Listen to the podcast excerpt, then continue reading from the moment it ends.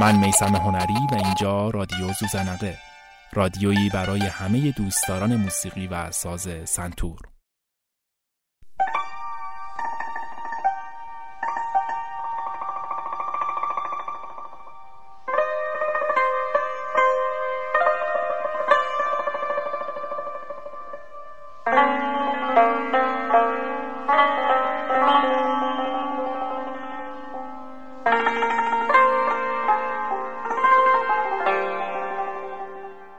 کم پیش میاد که نام و نام خانوادگی آدم‌ها با روش و منشی که در زندگی پیش میگیرن جور در بیاد. یعنی وقتی به زندگیشون نگاه میکنی، پیش خودت فکر میکنی انگار اونایی که در کودکی روی اینجور آدم‌ها اسم گذاشتن از قبل میدونستن که کودکشون قراره چجور آدمی از آب در بیاد. یعنی انگار جوری براش اسم انتخاب کردن که به طرز زندگیش بیاد. خب اینم از عجایب روزگار دیگه. امروز در رادیو ذوزنقه میخوایم از کسی صحبت کنیم که اسم خودش رو به تمامی زندگی کرد. با اپیزود سوم رادیو ذوزنقه با ما همراه باشید.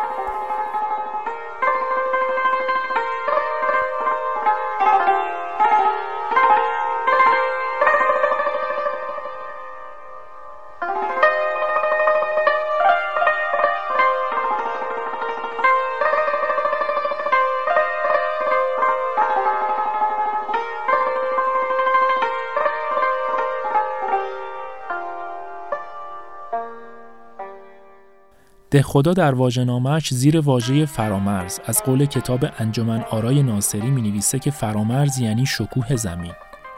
فرهنگ عمید هم زیر واژه پایور آورده که پایور یعنی صاحب منصب، پایه‌ور.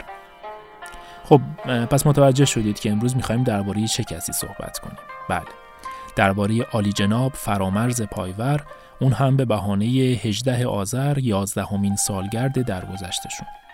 درباره کسی که در موسیقی بلند پایه بود و در اخلاق جلوه شکوه ایران زمین.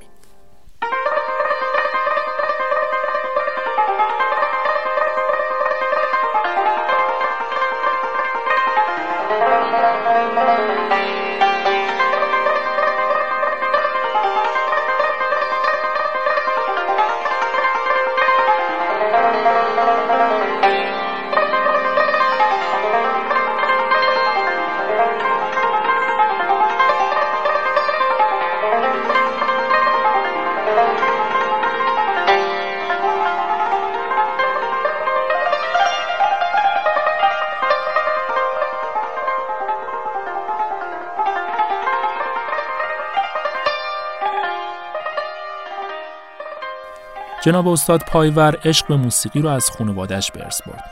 پدر بزرگ ایشون مصور الدوله نقاش، مجسمه ساز و نوازنده دوره قاجار بود که ویولون، سنتور و ستار می‌نواخت. پدر ایشون هم علی پایور، نقاش و استاد زبان فرانسه در دانشگاه تهران بود که به گفته خود استاد عاشق سنتور بود و سنتور هم خرید و مدتی هم باش نوازندگی کرد. مادر استاد پایور هم نوازنده ویولون بود. خب پس می‌بینیم که ایشون در فضایی پرورش پیدا کرد که نه فقط با هنر بیگانه نبود که مشوق اون هم بود.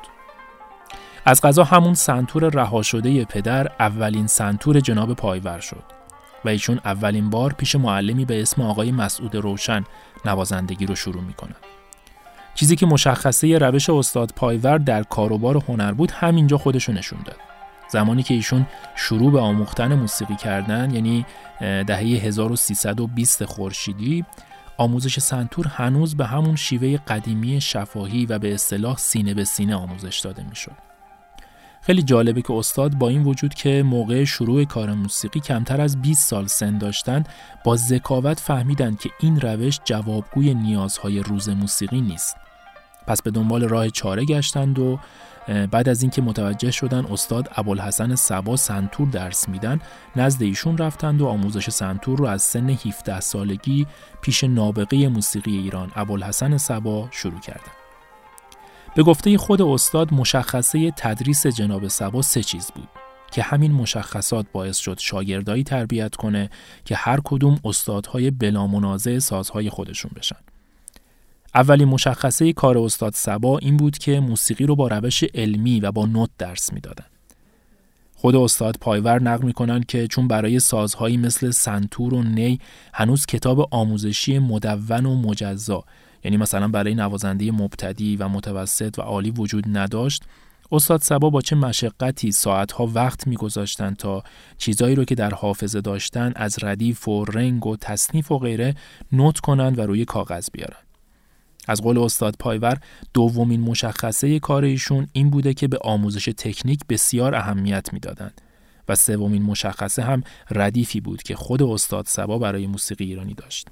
خب قصدم از مطرح کردن روش استاد صبا این بود که به این مطلب برسم، اینکه استاد پایور از میراثداران استاد صبا است و بخش عمده شخصیت هنری ایشون رو همین سالهای تلمذ پیش استاد صبا شکل داد. ای امان از فراقت آمان، مردم از اشتیاقت آمان، از که گیرم سراغت آمان، از که گیرم سراغت آمان، آمان آمان آمان آمان آمان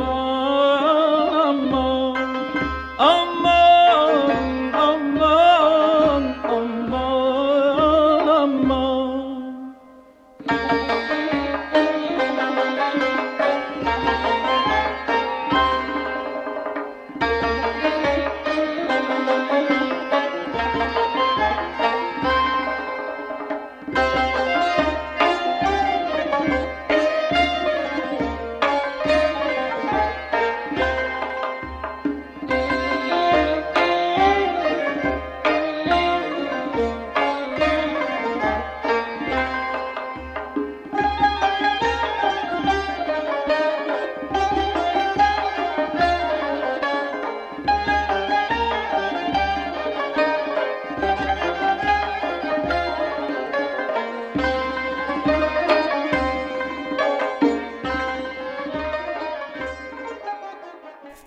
حالا دیگه بعد از پنجاه و هشت سال که از چاپ کتاب دستور سنتور جناب پایور میگذره، انگار بدیهی شده که هر هنرجوی مبتدی سنتور کارش رو با این کتاب ارزشمند شروع کنه. گرچه کسانی مثل استاد پرویز مشکاتیان و استاد پشنگ کامکار هم کتابایی تحت عنوان دستور سنتور به چاپ رسوندن، اما هنوز هم کتاب جناب پایور منبع و مرجع اصلی برای آموزش مبتدی هاست.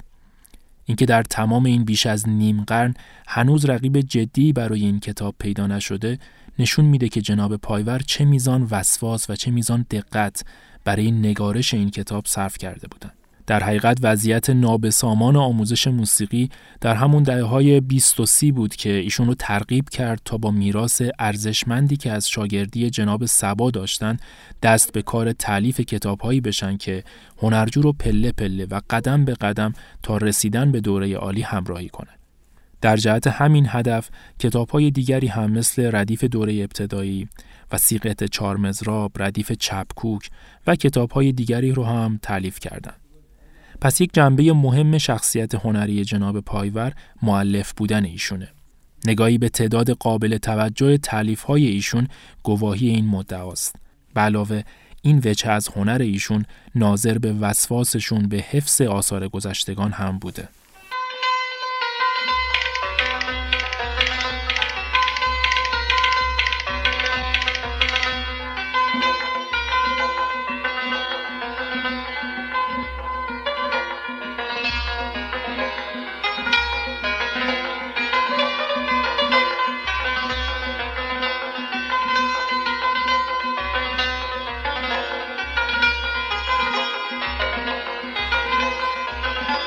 We'll be right back.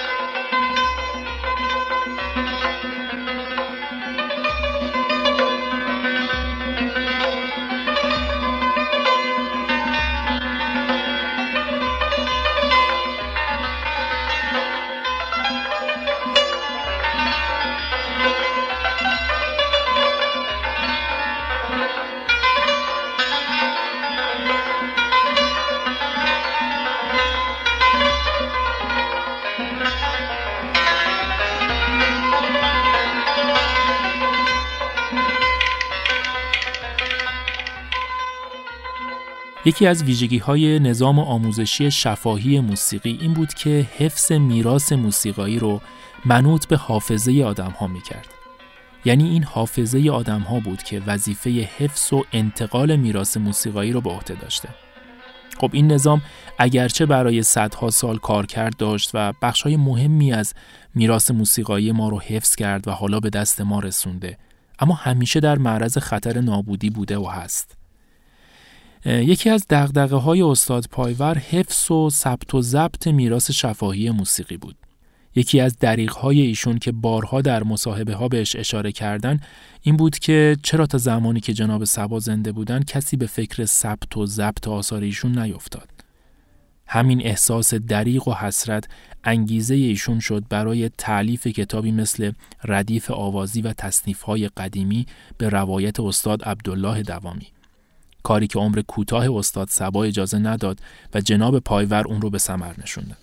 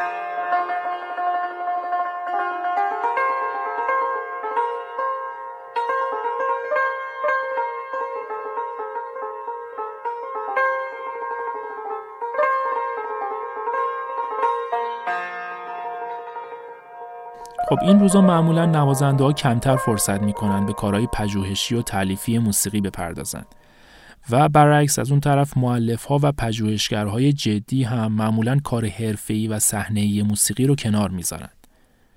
اما جناب استاد پایور مصداق این مثلا که میگه آنچه خوبان همه دارن تو یک جا داری. ایشون علاوه بر دغدغه جدی در کار تالیف، همه میدونیم که نوازنده و بهتره بگیم که موسیقیدان بزرگی بودن. مصاحبه‌های محدودی که در دسترس هست نشون میده که ایشون تا چه اندازه نسبت به ذائقه موسیقایی مردم به خصوص جوان‌ها حساس بودن. شاید برای متولدین دهه‌های هفتاد و هشتاد شنیدن اسم فرامرز پایور مترادف با شیوهی در سنتور نوازی باشه که دیگه امروزی نیست. یعنی بیشتر هنرجوهای سنتور بعد از آموزش‌های ابتدایی به دنبال سبک‌هایی میرن که با ذوق موسیقایی امروز جورتر باشه.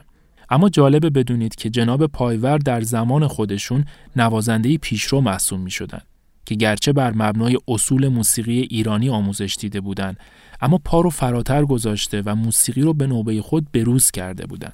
یه چیزی که برای خود من خیلی جالب بود وقتی که در یکی از مصاحبه هاشون در شماره نه مجله ادبستان فرهنگ و هنر که در شهریور سال شصت و نه چاپ شده بود، دیدم مصاحبه‌گر از نقدهایی که به نوازندگی ایشون وارد میشه با صفت‌هایی مثل آکروبات بازی و ژیمناستیک یاد میکنه.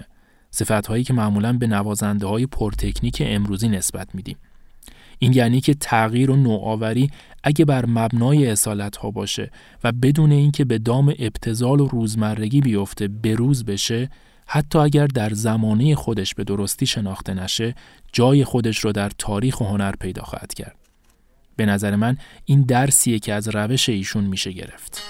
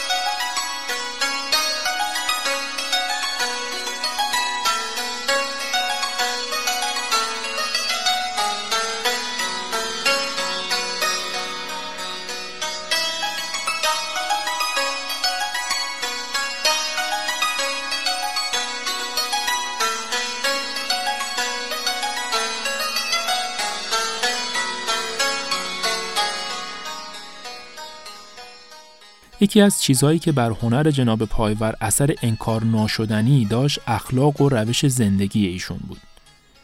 کسایی که حتی از دور ایشون رو میشناسن خوب میدونن که مهمترین ویژگی اخلاقی ایشون نظمی بود که سرسختانه در زندگی روزمره دنبال میکردن.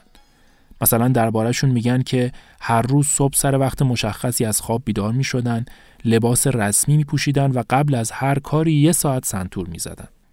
خود جناب پایور این موضوع رو به زندگی نظامیوار پدرشون ارتباط میدن، اما جسته و گریخته هنرجوها رو تشویق میکنن که حواسشون به طرز زندگیشون باشه، چون به قول خودشون گرچه انحراف در همه طبقات جامعه کم و بیش وجود داره، اگه در هنرمندان باشه خودش رو بیشتر نشون میده، چون هنرمند مورد نظر همه است و مردم ازش توقع بیشتری دارن.